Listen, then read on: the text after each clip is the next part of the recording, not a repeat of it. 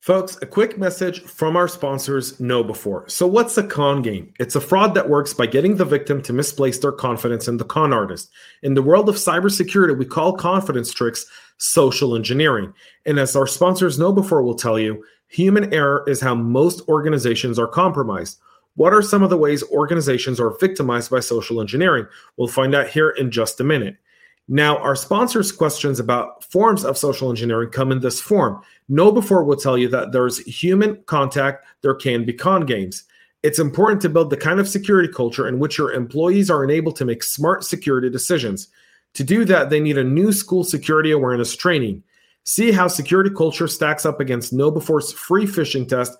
Get it now at knowbe4.com forward slash phishing test. That's knowbe4.com forward slash phishing test. Now, KnowBe4 wants to thank you for listening to the show, and I want to thank them for sponsoring it. They are the provider of the world's largest security awareness and simulated phishing platform. Be sure to take advantage of their free phishing test, which you can find at knowbe4.com forward slash phishing test. Think KnowBe4 for your security training.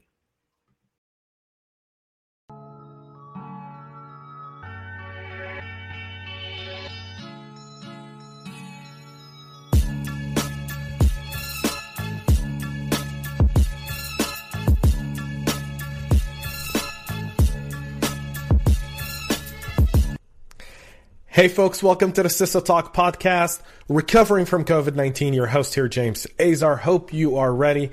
I am taking down COVID 19, um, but that's about the only thing I can take down at this point is COVID. Thanks so much for tuning in. If you haven't subscribed to our podcast yet, make sure you do so now by subscribing. If you're watching us on YouTube, hit the subscribe, hit the bell button. If you're listening on your favorite podcast listening platform, just make sure you subscribe right now. I have a very, very special guest on the show, Kurt John, CISO over at Siemens USA. Kurt, James, good morning, good me. afternoon, good after. It is afternoon. Uh, yes, you know, COVID has has me has my equilibrium a little bit m- m- missing things. Um, I'm not waking up as early as I'm used to. So uh, at this point, it should be good afternoon. It is good afternoon. Welcome to it the is. show. How's Thank it going? Thank you very much. Good man. Good. How you doing? You know, I am. I, I can't complain. Um, five days of COVID, and I feel ready to take on the world. Although I'm sure after like I'm finished with our podcast, I'll probably go sleep for like three hours because I'll be so fatigued. Like this disease, man, it it it, it sucks away at the life force of your energy, and I think that's the worst part of COVID. It probably is. I think introverts have it a little bit easier because we're fine being at home, but even for introverts, I think it gets old. Well, yeah, so you you do want to go out. Well, uh, see, it's it's not even about going out. If you're a person who has life happiness, which you seem to do, because whenever I talk to you, you're always smiling, like you, you, you, know, like you're you're always smiling. So, yeah. one of the things I've always, uh, one of the things about me is I'm a high energy person, right? Mm. And I can True. go for I can go for like 19, 20 hours. I can go for 19, 20 hours. Like, no questions asked. Just give me an espresso machine. I'm set. I can work. Right? Right. I work. I have a work ethic that's that I'm proud of. My dad taught me my work ethic. I'm proud of my work ethic. Um, and COVID takes away at your joys of yourself. Like yesterday, mm-hmm. like in all honesty, I couldn't get out of bed. I yeah, didn't get it, out of bed until like 1 p.m.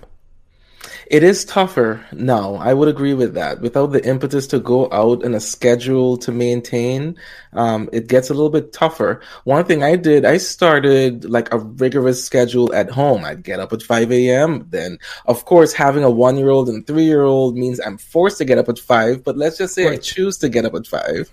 And then, you know, coffee at 5.30 and sit at my desk by 7. So I try to keep some semblance of normalcy because when COVID first happened, I recognized that I was all over the place. I was wait, you know, in in bed by or only getting out of bed um, by about nine a.m. So it was it was it was rough.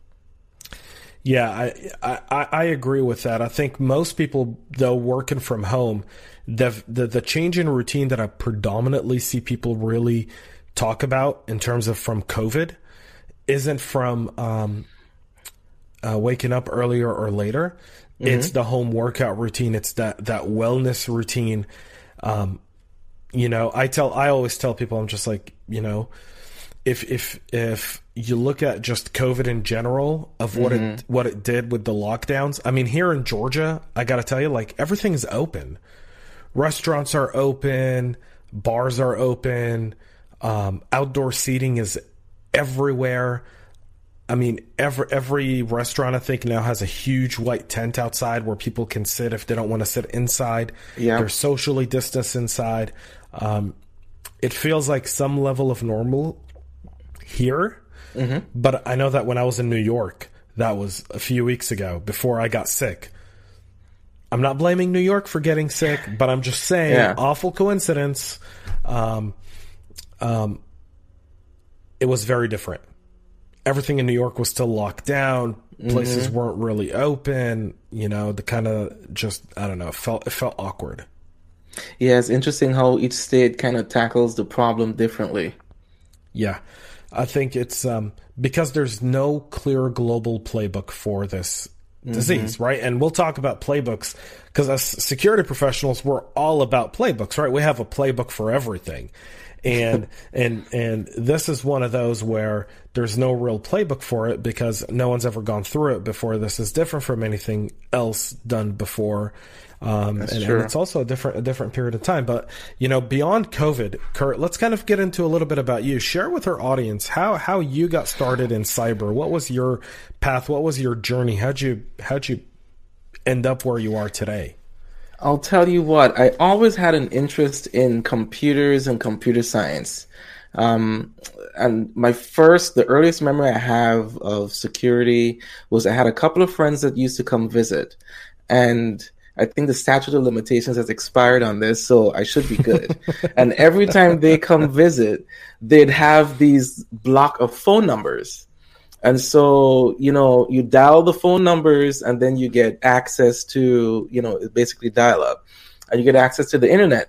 And I, I always wondered why I'm not paying anything, or at that time my parents aren't paying anything. Why is it that I can just get free access to the internet? And that sort of curiosity is what gu- guided my interest, my continued interest, not just in, in computer science, but also in the, the security of computers. So you kind of that's a really interesting story kind of like the uh, hacking of dsl lines right of like dial-up lines right of like aol's discs. I mean i think everyone remembers the aol disc that you would get in the mail. That's right. Right with the free trial the 30 day free trial? That's exactly right. Um, that that's that's that's classic um, did you study for cyber? Did you go to, did you go to the university for it? How, how did you kind of gain the the technical know-hows? Funny enough, I had an interest in law, and I actually so my dad's a lawyer, and I actually used to read law books for fun. And up until about fifteen, maybe 14, 15, I was on the fence. Either I was going to go do law or I was going to do computer science. Um, I just couldn't pass up computer science. So I actually got a degree in computer science. My first professional venture into um, security came in about 2010 when I got the certified ethical hacker certificate. Then I became a pen tester. Yeah, and from there, fairly technical pen testing, security advising uh, services with the companies I worked with and for. And then uh, eventually, over time, transitioned from the technical pen testing stuff over to, to, to the more business uh, end of things, of security. So that's an awesome journey. I think that's a great journey for a lot of people because a lot of people who listen to the podcast are, you know, pen testers, red teamers, purple teamers, blue teamers, and a lot of times they're being told that it's a dead end, right? That mm-hmm. if you if you're kind of you you get stuck in the whole pen test world and it's very hard to get out of it. How did you get yeah. out of it? What was your secret sauce? I'll tell you what, man. I always had an interest in um, the business. Okay. Right. So, so I think that's what's key. You always want to be interested, understand, contextualize what you're finding uh, for the business. So it's not just about, hey, I found these 15 vulnerabilities for this server um, that has this, you know, network address or IP address. It's more so, hey, I found these 15 things, but, and you take a step back, when I look at the value chain of the business and what the business uses to go to market and what brings in, let's say, 80% of the revenue, this server falls outside of that. So these 15 vulnerabilities, they're really critical for this server, yes. But when I when you look at it in the context of the larger business, um, we have some options. We don't need to go spend a bunch of money to fix them. Maybe it's firewalling that server off. Maybe it's fixing seven of the 15 vulnerabilities. You know, you start to explore different options because you've contextualized what you found and and so and so to answer your question that's that sort of thinking is what continually helped me speak eye to eye, to eye with um, the business leaders and to further better understand the business and then in return they can better understand what i was doing well, I mean, if you started as a certified ethical hacker in 2010, 10 years later, you're a CISO now. That yeah. is that is a journey, and it's a beautiful journey. I think Thank it's you. one that um, people in our industry need to hear more of because a lot of people start as certified ethical hackers and feel like they're going to get bogged down in that role for 10 years. And you in mm-hmm. 10 years have not only bogged didn't bog down in that role today you lead a, a large fortune company security program. So talk a little bit about kind of um, how being a certified ethical hacker has helped you as a ciso oh man uh, the, the most you know the quickest thing i can think of is uh, understanding some of the challenges that the team faces um, in terms of interacting with the business. Because at the end of the day, um, another thing to keep in mind is everything that we're doing in this function in cybersecurity is to enable the business. It's to manage risks associated with their go to market strategies and the technologies that they use to go to market and to provide value to customers. Um, so you can think of it sort of of understanding some of the technical challenges that the team might be facing, and then how to translate that into something that the business can understand and embrace.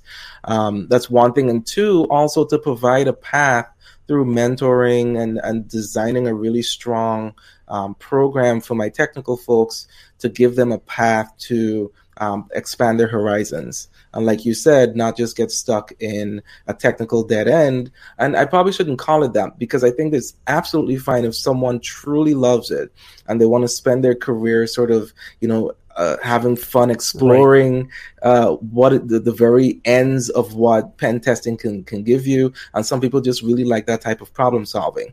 So let's not call it a dead end so much as as people who want to grow their career past that point.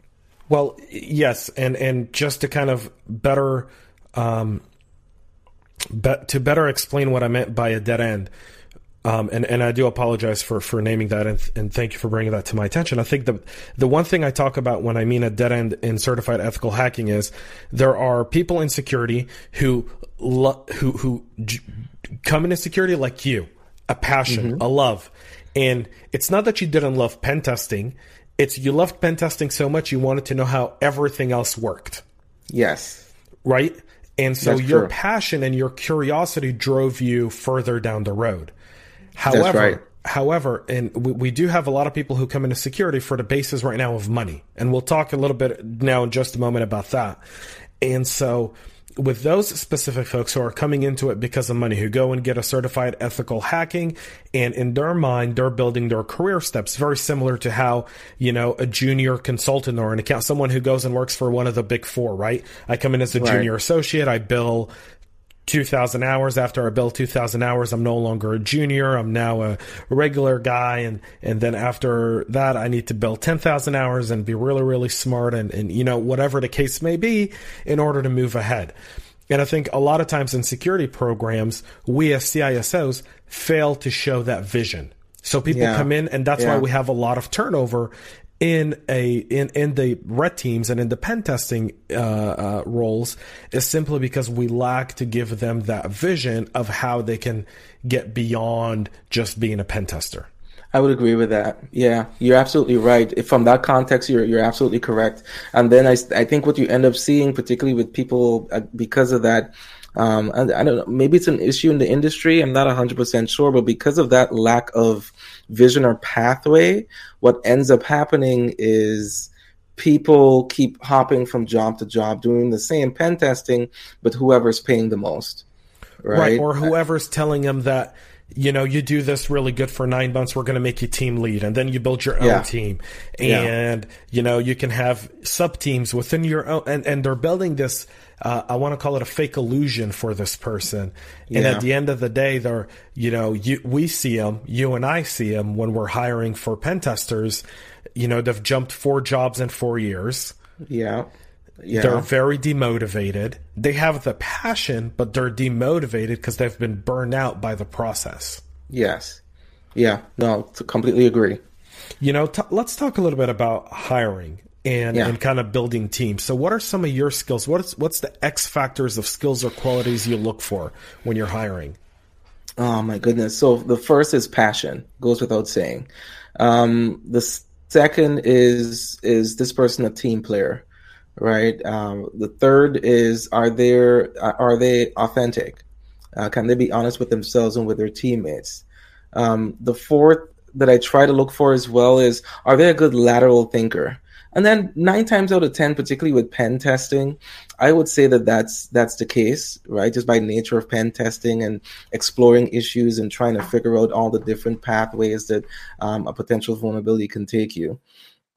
Um, and then um, a big thing for me is I just want to understand who that person is, right? The technical skill set's fine. I would much rather have someone who has average skill set, super passionate, very authentic, and true to themselves and their teammates, uh, than to have someone who is incredibly skilled, best of the best, uh, but are dishonest um, and not authentic.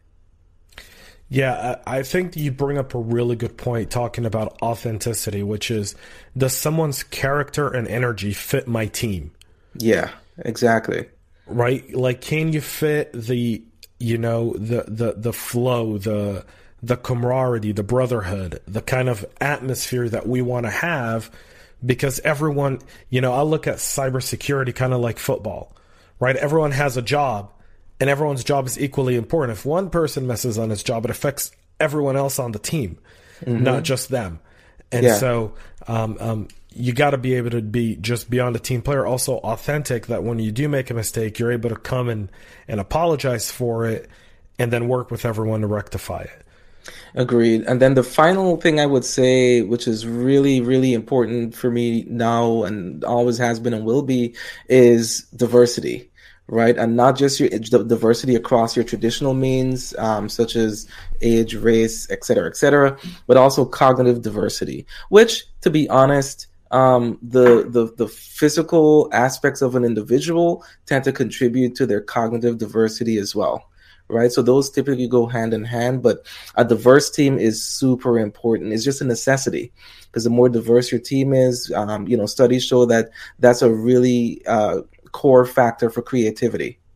And so to be in a technical team that's that's on the, the cutting edge of facing adversaries who are deploying new and different uh, TTPs, right, tools, tactics, and, and, and techniques, um, uh, in order to to to try to gain access to our systems, we also need a team that's that's that's creative in their problem solving approaches. Yeah, that's diversity of thought is so overlooked in security. Mm-hmm.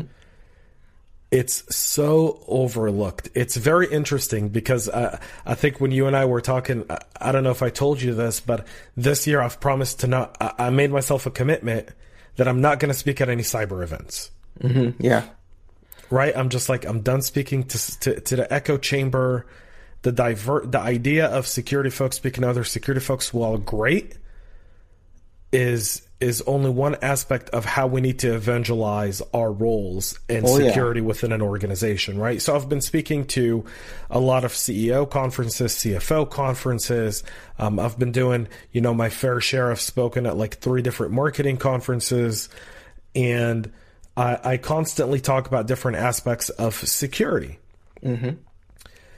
And it's very interesting now the questions that I get from security crowd is very, very different from the questions I get from non-security folks. Yeah. But then the questions I get from non-security folks also lets me know the maturity and their involvement with their security people within their organization. So yeah. I've been asked about, we get a lot of phishing emails and I'm like, you guys don't have like basic spam blockers or anything like that. And they go, you know, we have an IT guy, and I'm like, well, IT is in security. Well, they go, well, that's all we have, and I'm like, well, you know, let, us have a conversation of why you need, why IT isn't security, and you know, I, I go and explaining the difference between what IT is and what security is, and yes, one's of the other, but security isn't just IT. Security is everything. Correct. That is correct. Yeah. Security is business processes. It's it's understanding how you know your opponents are going to come at your organizations, what TTPs you're they're using, like as as you stated, and then how you can really build build out of that. So when you look at kind of leadership from your end of leading your mm-hmm. team, um, what skills do you think are necessary for CISOs in order to be extremely, not, not, let's say not extremely successful, but in order to be successful in leading their teams? What skills should a CIO exemplify? I think passion, I'll take that from a team member, and the leader definitely has to have that a passion for the job, as well as compassion, right? It is a very stressful um, uh, profession. As you know, we're still behind the eight ball, right? Pre COVID, we expected 3.5 million open positions um, in 21. That's probably going to be more post COVID. And so um, people are stretched thin, they're working hard trying to keep the various you know critical infrastructures and organizations secure. So compassion is really important. Um, i think also um, i have this saying that i have in my signature and i put it on practically every slide that that the team develops which is to break boxes and build teams. I think leaders need to by example show that it is imperative that we work across various functions, not just the usual suspects such as IT, uh, which of course IT and security need to be joined at the hip, uh, but also other functions such as uh, supply chain, legal and compliance, um, you know, HR, et cetera, et cetera. Um, what people need to realize is that technology is so democratized within every aspect of our lives from the office all the way through to um, our personal lives, entertainment, healthcare, et cetera, et cetera. That cybersecurity is practically no function or you know uh, or topic that cybersecurity doesn't touch. So in an office environment at the at the at the office, leaders, cybersecurity leaders need to be very closely aligned with not just the business who is the closest to the customer, but also other supporting functions to make sure that we're well coordinated to try to make sure the stuff stays secure. Yeah, you bring up a, um, a, a really interesting point here. You talked a little bit and and I kind of want to go to two things you touched on. One is the three and a half million jobs. So I think you, I, I disagree with you there, and mm-hmm. I don't think any one of us is right or wrong in this. I just I feel like thanks to COVID, mm-hmm. more and more people are have started automating more and more security functions. I actually feel like the job market mm-hmm. is the the three and a half million jobs, which is a number that I don't know where it comes from. Mm-hmm. I hear it, mm-hmm. And I see it on Twitter and LinkedIn, and I'm like, can someone please give me like where where does this number come from? Like the Bureau of Statistics, like jobs? No, it doesn't come from there because I've looked yeah. at it, right? I don't know where this number comes from outside of maybe someone who's trying to sell something. um, or trying to get people to click on an article so that they get traffic. Mm-hmm. Right? Create outrage, clickbait, get people to talk about it, and people, all people remember predominantly is a headline. I mm-hmm. feel like when you look at the jobs that are needed within security today, it's the jobs where our workforce would be in a in a decade old department within a company, mm-hmm. which is mid managers. So we have a lot of people coming on as certified ethical hackers. We have the people who started early on in this now that are CISOs or senior vice presidents. But what we're missing is different department managers across security. So we're missing someone who would have five years experience in certified ethical hacker that also exemplifies leadership roles that can manage a team. But that's been the same with the nursing shortage and the medical shortage that we had in the 70s. Mm-hmm. So in the 70s we had we had, we had a huge uh, I don't know if people remember this. I mean, it was before I was born. Um, and I think you and I are the same age, Kurt. So this was before either one of us was born, right? Um, yeah. But they had a uh, they had a medical uh, shortage of people in the U.S. Like they didn't have enough doctors, they didn't have enough nurses, and the response was like, we need to get more people in nursing and more people in medical school, right? But it takes years to train a nurse. It takes years to train a doctor. It's like 12 or 15 years for someone to become a doctor. So you're not going to solve it. So how'd they solve it was through automation, right? Like medical providers came through and started automating different processes. So that way the skilled talent that you had could go on to bigger and better things. So you can train them to be the next level of leaders.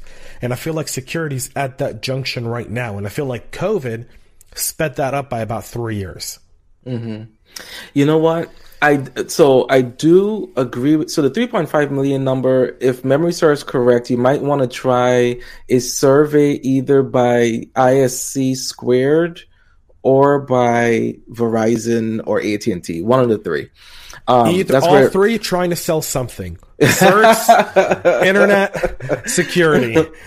so, so I knew they do have offerings, but at least that's the, that's the source. So that's the first. The second, I do agree with you on is, and I, I've said this before, is very interesting that I think with AI, to use your term, automation, as well as machine learning, you are going to see a lot more sophisticated things being done at the lower and middle tiers of cyber which is fantastic, right? Because to your point, similar with the nursing crisis you described, it does free people up to work on more complex, um, more impactful topics. So, in other words, instead of someone trying to reconcile a vulnerability scan with a list of servers, that's done by a robot somewhere and that person can then take the output sort of human readable output from that and make contextual decisions again going back to that value chain discussion i talked about um, what's the top one or two value chains in the servers that support that value chain? Are any of those the ones with the severe vulnerabilities? Let's fix those and let's think about the rest. So i definitely agree with you there. Regardless of the of the of the of the number of open positions there may be in cyber, um, which I still think there will be a lot, and I'll tell you why. But regardless of the number of open positions, it's going to be fascinating to see how people grow and learn and stretch when they're supported by this automation. Um, with regards to uh, what people are going to be thinking about when um, all this gets implemented, right? Um, I think one of the biggest things that leaders need to do, so such as you and I, is start to think of career paths and and trainings that our people need to go to to help them make that transition. Correct. Right. And it's also important for us to connect with educational institu- institutions so that we can provide that feedback loop that says, look, based on all the trends I'm seeing in my own organization or the organizations I am associated with, I can tell you now within three years, I don't need your traditional cybersecurity degree. I need a cybersecurity degree that has concentrations in this because right. that's what I'm going to be looking for. So that's also very critical to connect with educational institutions. I, I totally agree with everything you just said, which is um, on on Friday, I, I was speaking to a uh, a veteran of our armed services who was mm-hmm. making the move into security, and in our conversation, he goes, "Well, I'm doing my security plus, and I'm also doing a project management while I'm doing security plus." And I'm like, "Brilliant! That's great. That shows." One, you have the basics of security, but number two, because you come with a project management cert, you're able to lead projects. You're you're not looked at as okay, here's another analyst in my SOC, but here's a guy yeah. who I can probably task to lead projects. Here's a guy who has a has a a, a better way of thinking, uh, uh, uh, more problem solving skills than just a traditional person who who's a SOC analyst. And I yeah. think that's that's very that's really important. I, I often you know, when I speak to people who want to break into cyber, um, especially veterans, I go, listen, you already have a set of skills, but go and get a specific set of professional skills because you come from the military, you come from a specific set of discipline. Get your mm-hmm. get your PMP, get your project management cert right on top of a few security certs and you can lead different projects because we as CISOs we're always looking for project managers to lead a specific deployment or yeah. a specific implementation and you want someone who you know who's going to be task oriented who isn't going to cut any corners and the military gives us those qualities because I know you come with those qualities because you're a veteran. Yeah. Right. You can't cut corners. You can't do 19 push-ups and say you did 20 in the military. Yeah. You yeah. just you can't. You're you're doing 20 push-ups. Period. Agreed. Totally agree. So let's talk a little bit about security. Um, yeah we're having such a fun conversation. like Agreed. so so for those listening midway through right now, folks, just uh, make sure if you haven't subscribed, do so right now. Um, if you're loving this conversation. Um, so, what aspect of security do you spend the most time on?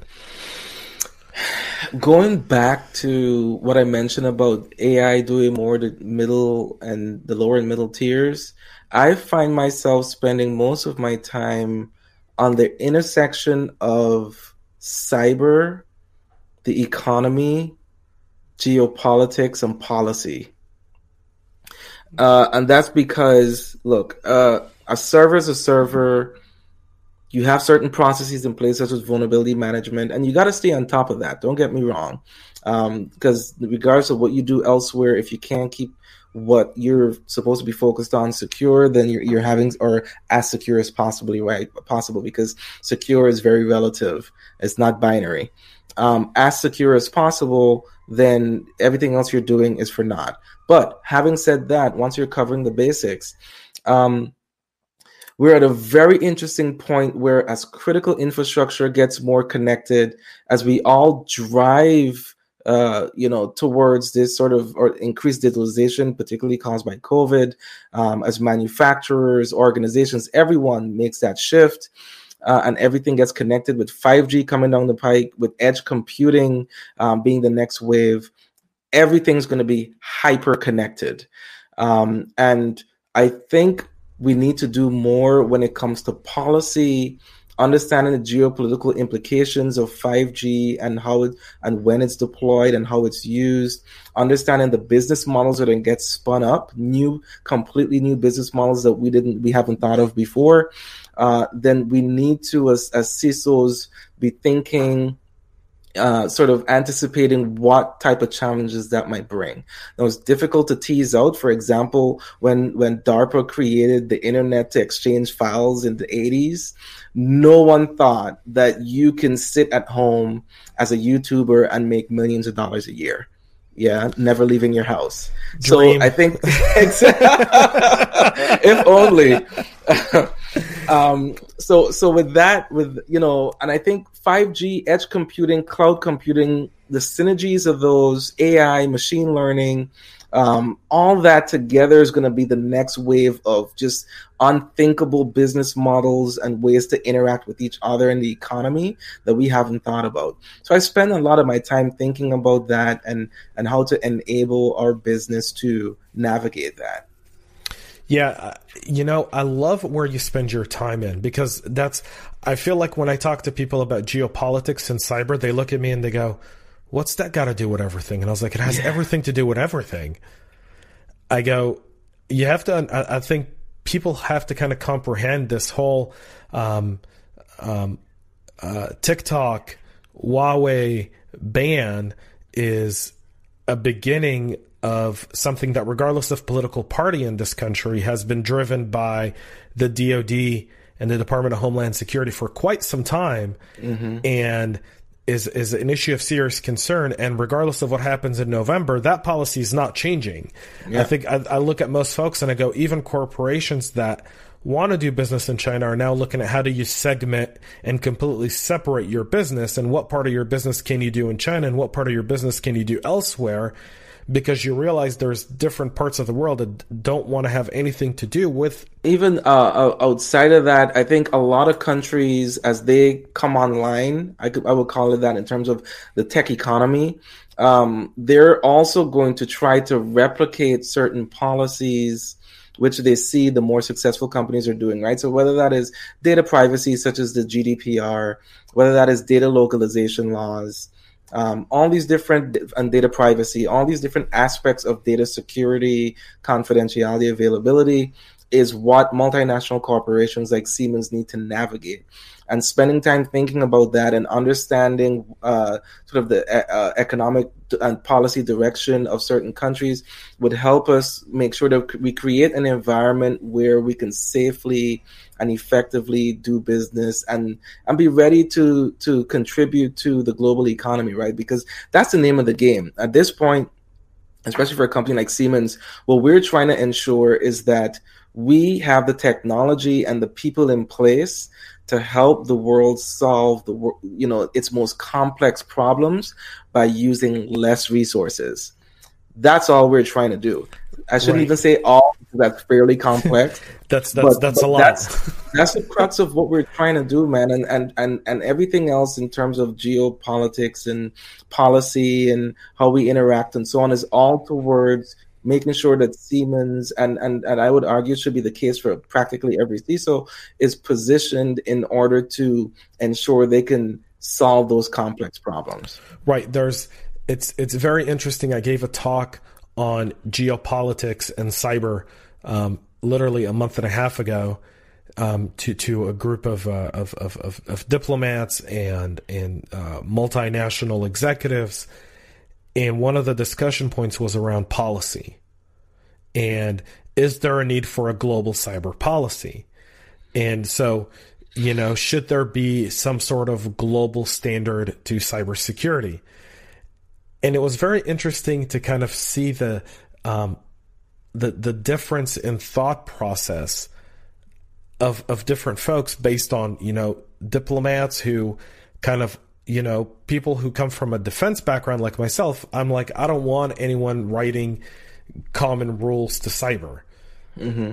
right i don't want there to be a rule of the land um, when it comes to cyber because that could hinder my ability to work. Yes, it, it does expose me, but at the same time, it also hinders my ability to work. Yeah. Right.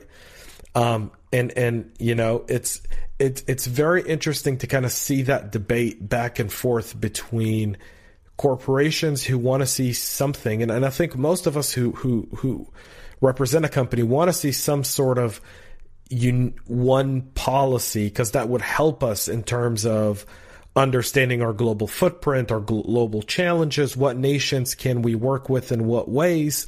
You, it, it, it's like data breach notification, right? The U.S. 50 states, 50 different laws. Mm-hmm. Yeah.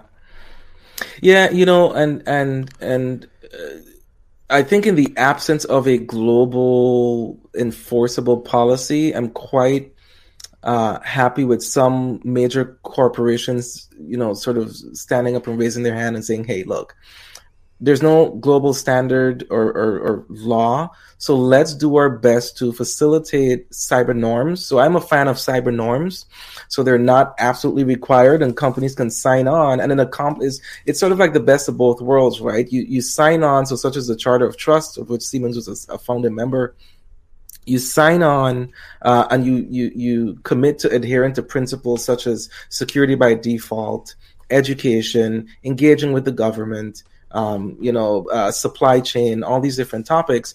But obviously, it's not um, some it's not required, and so cyber norms I think are filling the the, the gap quite well.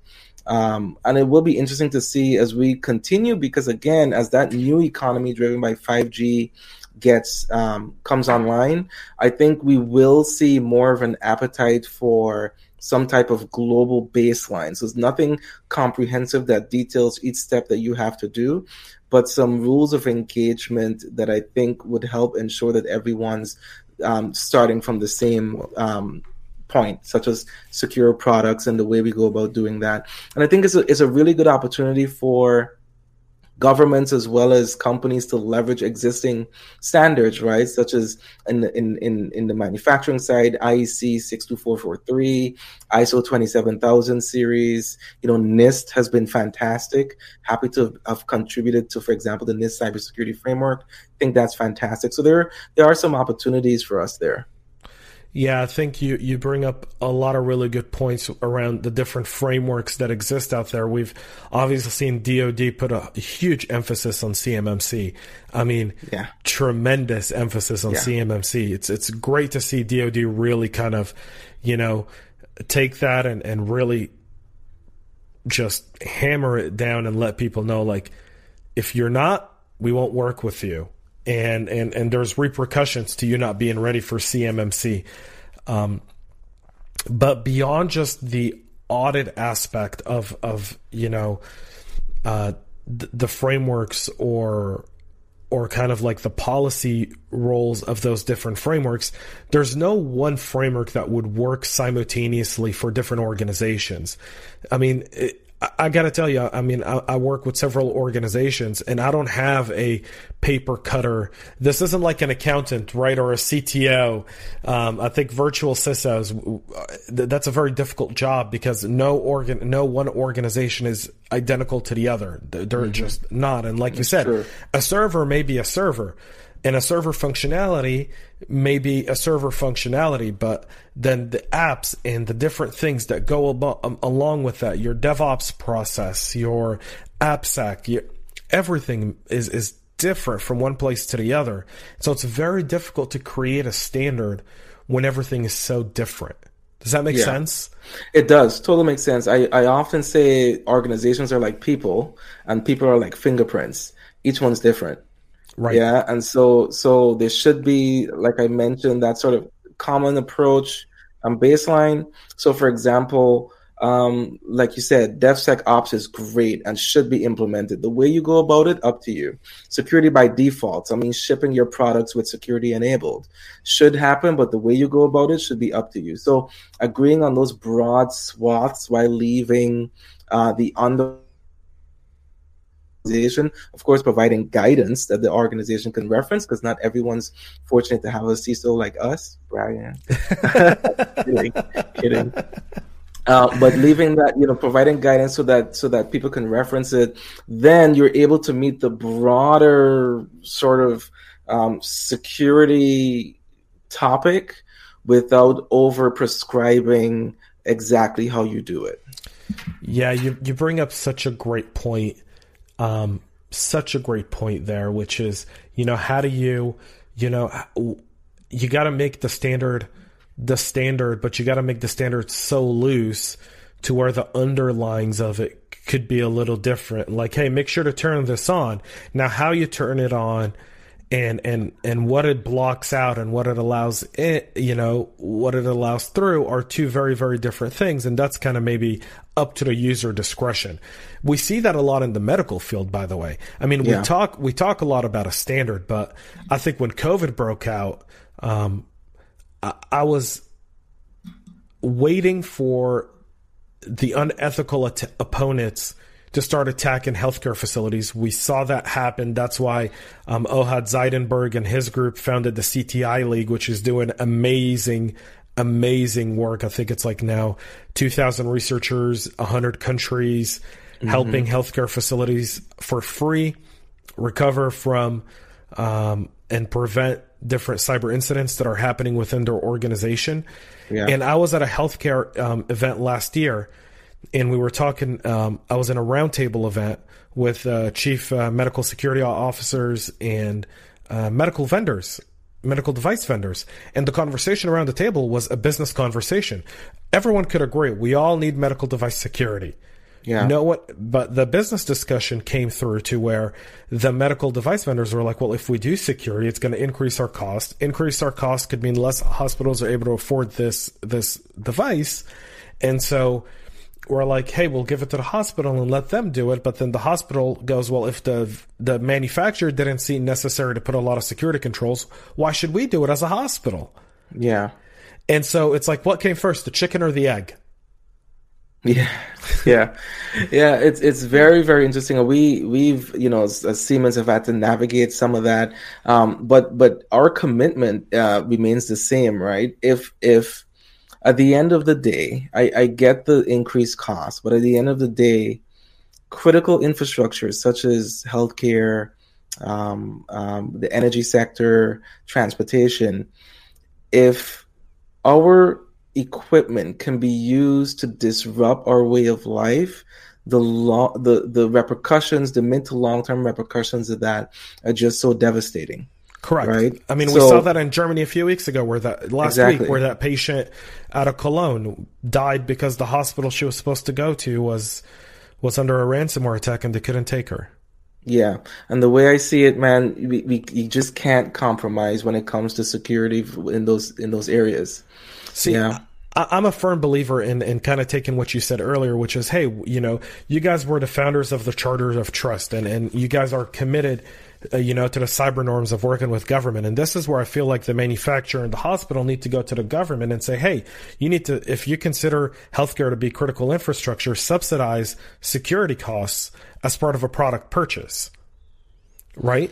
Yeah, So, so allow the hospital to either write it off, get a tax credit for it, uh, give the hospitals grants to deal with security issues that you know are enjoy. Um, g- go to you know universities, you know partner a university with a with a, a, a, a medical facility or a group of medical facilities and a few manufacturers to create some sort of circle or cycle that creates security within the healthcare industry. I think COVID is highlighting that because I'm telling you, for the last week uh, when I've done the practitioner brief, every every day I'm seeing another story of another hospital lockdown under ransomware, another facility. I think uh, a place that was working on a vaccine just got hit with a ransomware attack that that is now delaying clinical trials for the vaccine.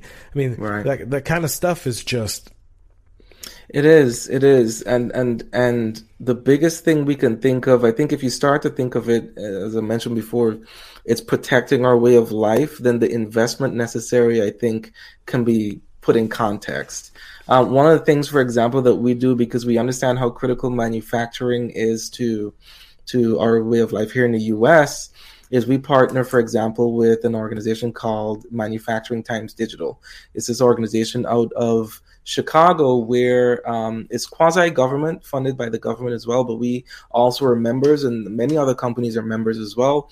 And the mission of this organization is to provide uh, cost effective digital tools and cybersecurity tools for manufacturers, particularly the small and medium sized manufacturers, because we fully understand that these, S, we call them SMM, small and medium sized manufacturers, we fully understand that they will not always have the expertise or funding to be able to do what organizations such as yours and mine are doing in terms of hiring a CISO and a full team.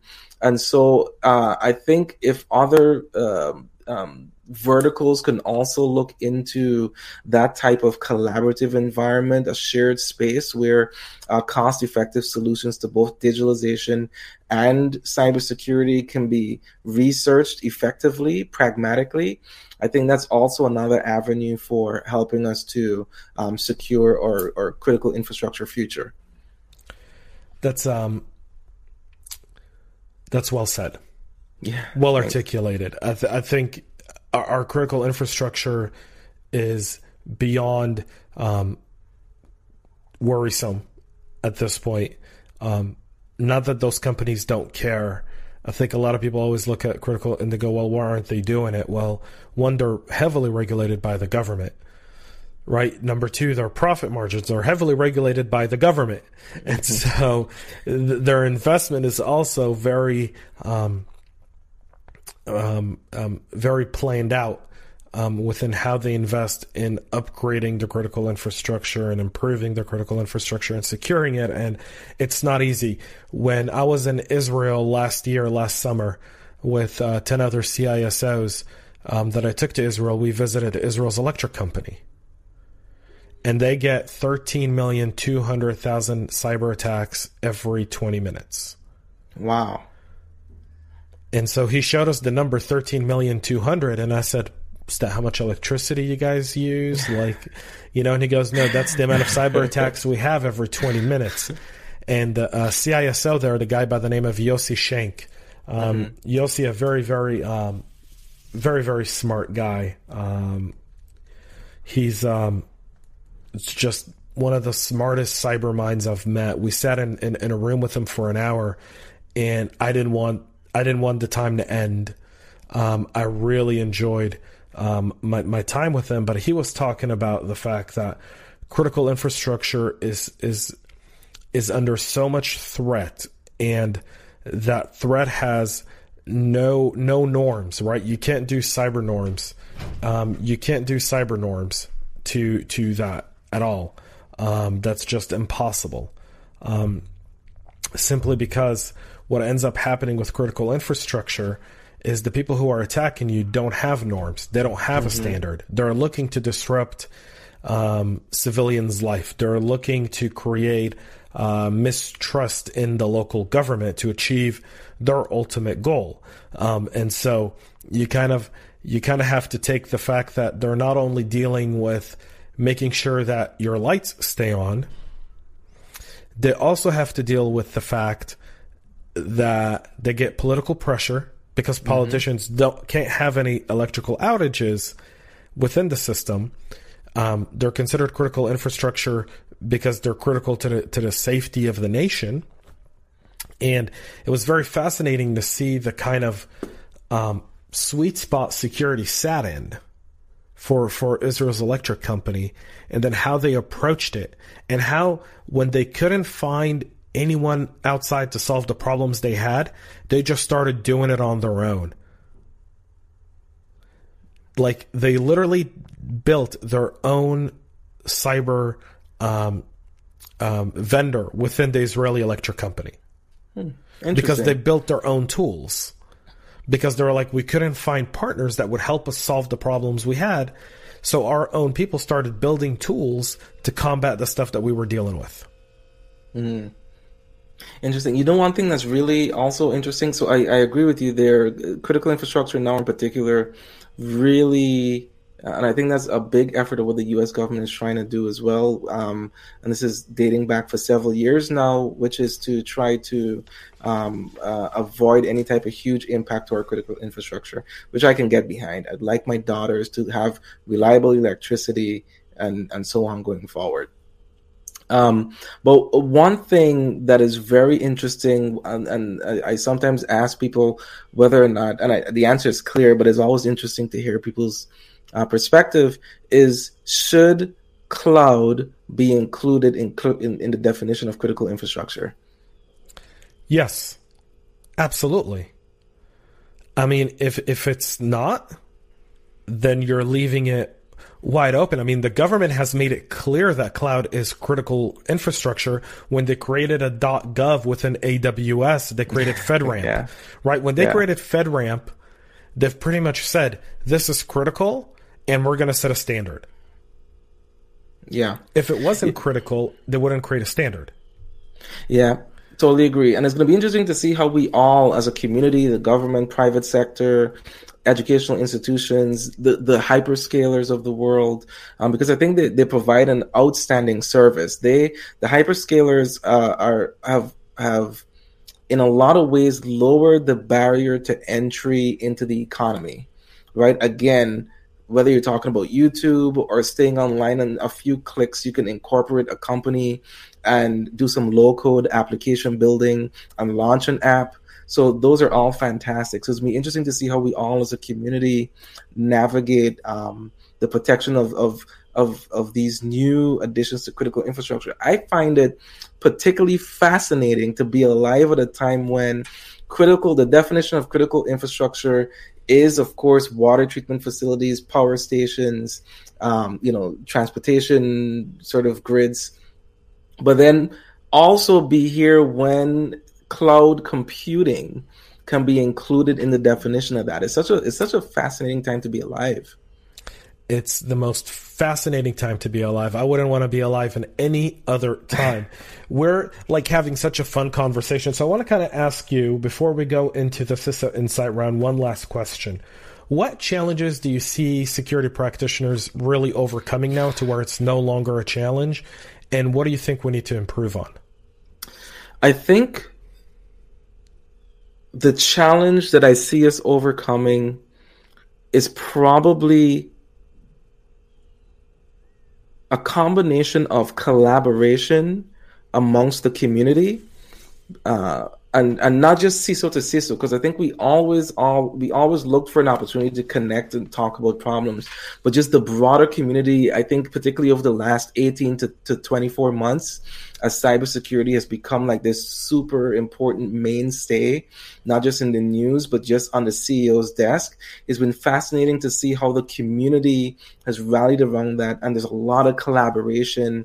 I mean, we always used to have these conferences, but there was sort of like in the dark room way back when, but now you have CISO or you have cybersecurity conferences where CEOs are attending.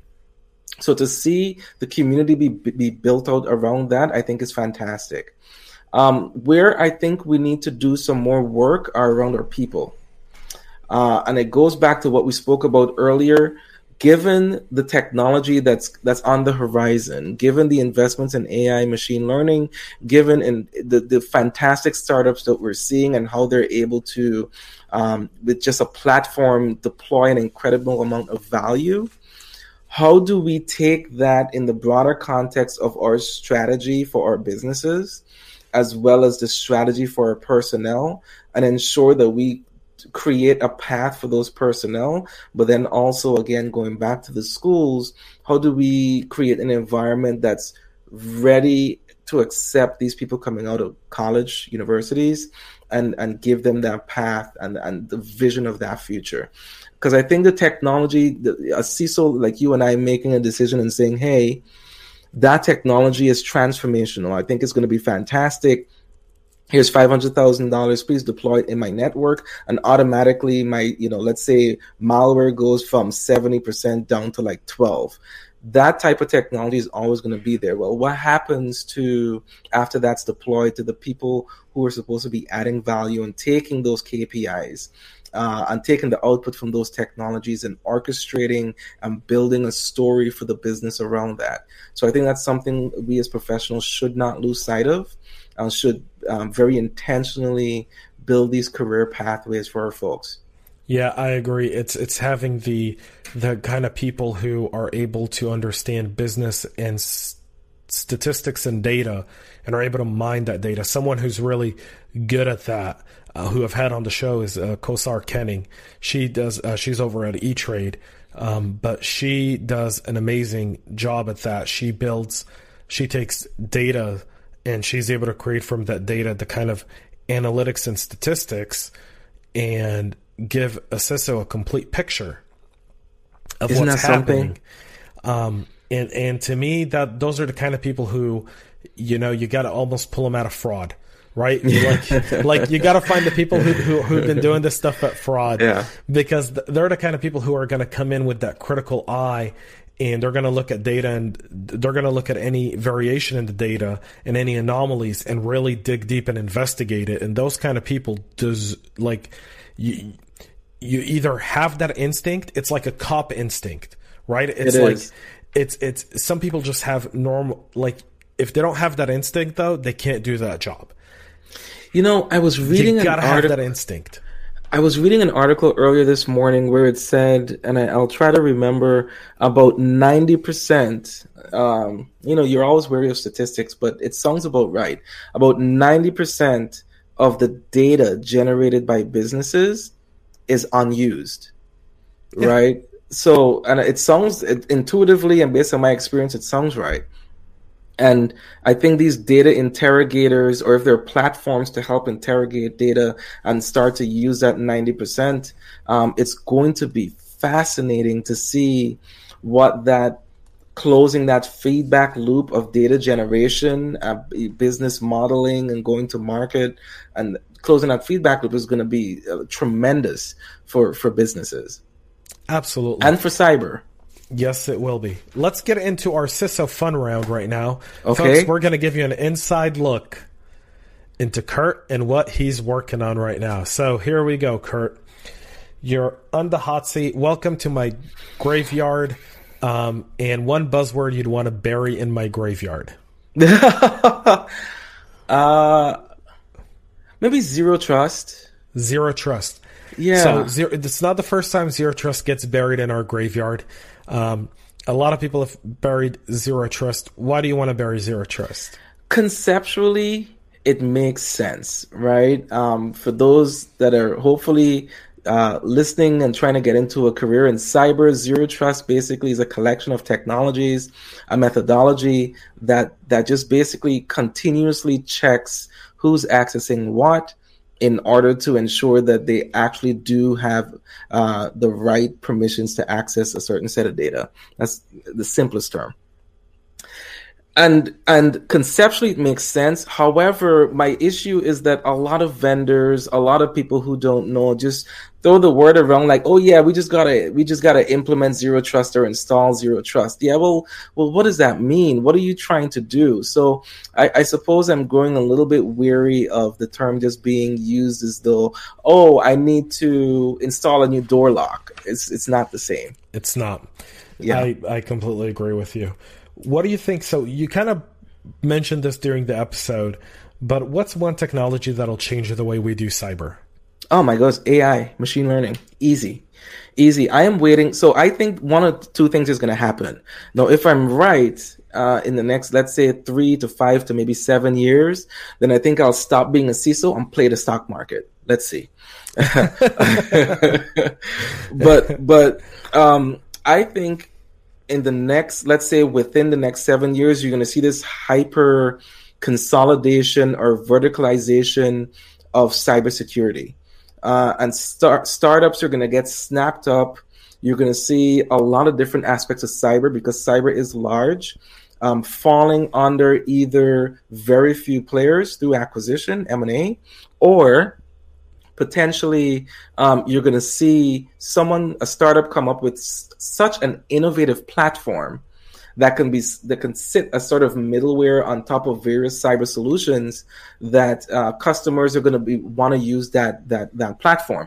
And the reason is because as cyber becomes more advanced, it becomes more complex, not necessarily to us, but to, to the people that need to pay to implement it. And so I think the sooner that hyper consolidation or M&A happens or the sooner someone layers some type of sophisticated platform on top of all these technologies and starts start to have a conversation about value uh, versus technology you're going to see customers just snap that up. And so um, with that happening, I think with AI, and, and that's going to be driven by AI and machine learning, I think we're going to see a drastic change in cyber. We're going to have to start to speak about outcome based stuff when it comes to cyber not so much technology. It's not about no one's going to care about what which technology you install to reduce your your spam count.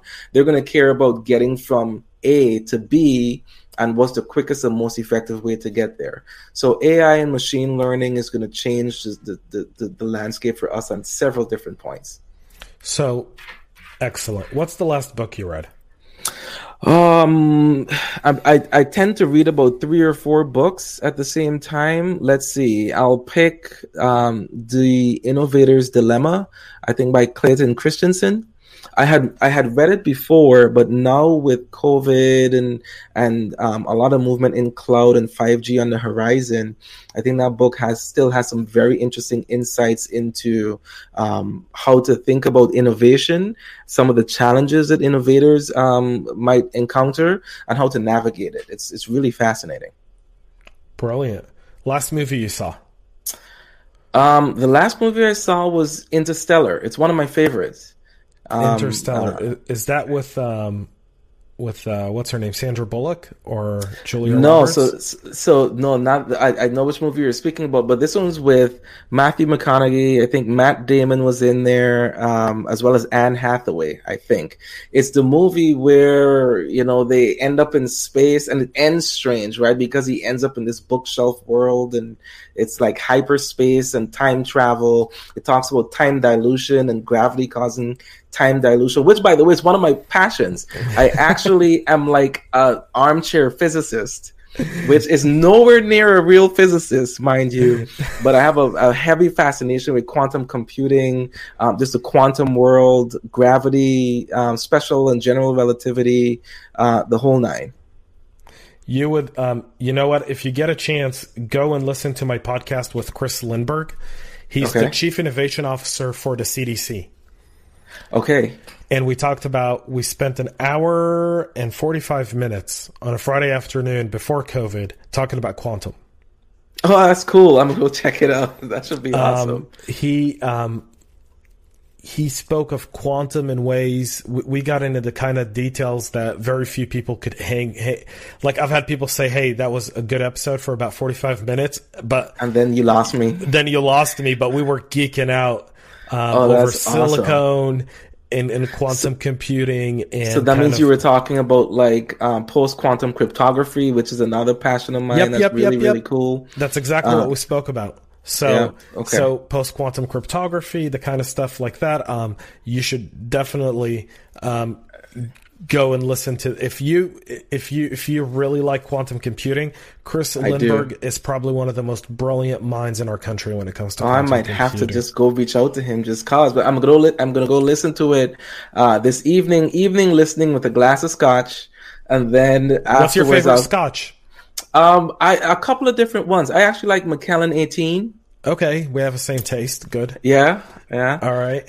So, and then um, um, Glenlivet, of course, that's pretty good. Uh, and then what else? Um, I think those two is what I typically do. Actually, my wife got me into mezcal, right? Uh-huh. And so Casamigos is my latest and greatest. So sometimes I uh, I might just sip some Casamigos while I listen to the podcast this afternoon. So, um, you know, being being Jewish, I always laugh at this, but I go, we start Saturday by drinking. Um, um, we, we bring Friday in by drinking, and then we spend pretty much all of, you know, we, we, we on Saturday during the uh, Haftorah portion, we typically always sneak into the kitchen before COVID, right before COVID, when when when shul when shul was was normal shul, where you didn't have to wear mask and socially distance from people. Mm-hmm. Um, you know, twenty men would run into the kitchen and and take a at 11 a.m. on a Saturday morning and start drinking take bourbon. Or, yeah, and typically Glenlivet was was our was our drink of choice because you know you'd bring a big handle, a one liter bottle. You'd probably finish it between the 20 men by the time we had to go back. That's brilliant. um, so it, it's funny whenever people say Glenlivet, I was like, you don't know how Glenlivet makes its money. It's not from you, man. It's from Saturday shuls in the Jewish community. That is the scotch of choice.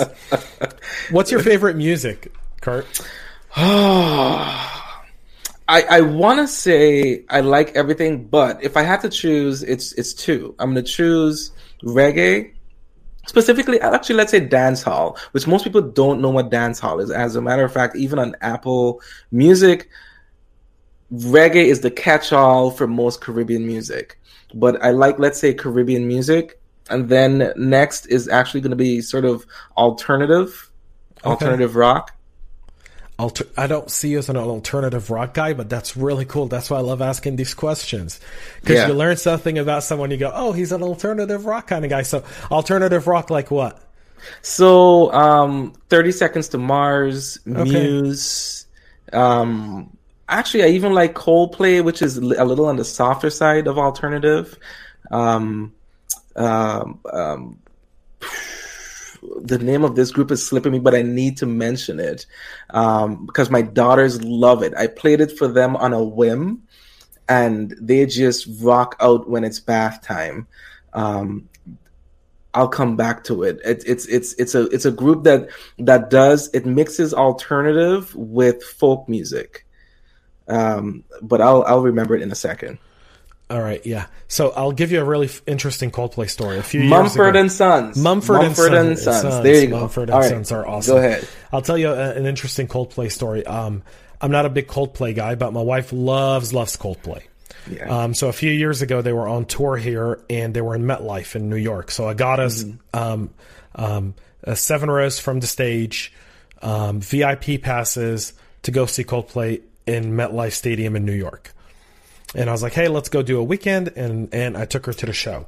Um, I will say this: it was the most expensive Uber ride of my life, leaving MetLife back to Midtown. It Search was a, pricing. It was six hundred dollars to what? go from MetLife Stadium to the Hyatt on Forty Second and Lex. Six hundred dollars. It took us two and a half hours because of traffic at the tunnel. Oh wow. Wow. It was That's crazy. Like I didn't even care at that point with the Uber. I was just like, "Get me out, man!" I'll like we're just so I'll tired. Uh, like we're just. I didn't even care. But the best part of that concert, to me, um, because I wasn't a big fan, was they brought out Michael J. Fox and they did a set Really? with Michael J. Fox playing all of the Back to Future tunes. No way. Yeah, Oh. I have it on video, um, and it is the most cherished memory of that concert. Was nothing else. It was a great show, and they put on a great live show. They're a great live band. Like, if you like them and you want to take your wife or your kids to go see a really good live show, go to Coldplay. It's like Coldplay. they don't disappoint. I have not seen them live. It's on my wish list, and I'm such a, a sci-fi nerd that I would have just been in heaven. I was. had that was the only time I screamed at that concert. I was like, "Oh my god, it's Michael J. Fox!" And my wife's looking at me. She's like, "What?" And I was like, "That's Michael J. Fox." I was like, "That's Michael J. Fox." It was the only time I held my phone up like everyone else, and I was like, "All right, let's do this." Awesome. Final question of the interview, Yep. um, Kurt. What's one thing you took away from the COVID nineteen crisis? family, family. If I had to pick a second, I would say resilience, right? You got to be there for your family, but the first is family. I think before COVID, particularly with this job and as demanding as it can be, um, travel was about, you know, quite a lot, as you can imagine. Um, and having being home and with things being so uncertain, I really got a brand new appreciation for the importance of family, of slowing down and focusing on your loved ones. Because this time, man, you can't you can't get it back. No, you can't. You can't. So so that was the biggest realization for me, which should have been obvious, but you know, sometimes you get wrapped up in work and you're trying to build a life for your kids and, and, and your family and, and sometimes that becomes more important than them, but it should never be the case. So that was my biggest takeaway. I, I I love the fact that you brought family in to end this podcast because I feel like looking behind your head, you have four rules. Family first, Yes. respect all, Yes. break boxes, build teams. You've mentioned that a few times and have fun. Yeah. So, Yes. So it's it's you started with respect all. We had a great, awesome conversation. You spoke about breaking boxes and building teams. We've been having fun. I think you've been smiling I the whole time. so, I too. can't tell. And, and and we've ended with family. And so a full circle Yeah. to the back Yeah. image of, of of your background, which is brilliant, folks. Yeah. Kurt John, he's the chief information security officer over at Siemens. Are you currently hiring? Do you have any openings? Um, currently do have a- team. We do have a few openings. People should go to Siemens.com, um, just search for careers, and you should see a listing of, of job openings there. So if if you're looking to work for a leader, then I think this is the guy to go work with. I think oftentimes when people say, "Hey, um, how should I pick the next job?" and I'm always saying like, research the chief information security officer, research the leader of that program, and if you can relate to that leader, then apply for the job, and if you can't, then don't, because you want the leader to reflect your values, your passion, your commitment to security. Kurt, you've been an unbelievable guest on the show. Thank you, thank oh, you so very much for coming on. It's October, National Cybersecurity Awareness Month. And so, with kind of before we, we sign off, what's your one awareness kind of tip that you tell people? I typically tell people double and triple check all of your apps and privacy settings um, because sometimes, so for example, I cleaned up my Mac the other day and I had apps that I haven't used in like two years. Right. Yeah, which is is is horrible. Um, but I haven't used my Mac much. But always double check because you sometimes just like clutter. Your stuff just gets cluttered. So check, double check it. It's like shredding, you know, old bills. Yes, exactly. do, do, do the same thing. Folks, Kurt John, Chief Information Security Officer over at Siemens USA. Thank you so much for coming on the show. Folks, make sure you subscribe if you loved this episode of CISO Talk. You can also join the conversation, hashtag CISO Talk on LinkedIn, Twitter. Um, you can, um, Kurt's uh, bio and his uh, LinkedIn profile for those non-soliciting salespeople will be at the bottom of this uh, description of this podcast. So if you're listening, just uh, click the description box. You'll see uh, Kurt's bio and get a little bit more background on him, and you'll see his uh, LinkedIn profile there. Um, and for those watching on YouTube, it's right below us, right here. So just expand it. That's it for us this week, folks. We'll be back with more episodes of CISO Talk next week. Until then, folks, stay healthy and stay cyber safe.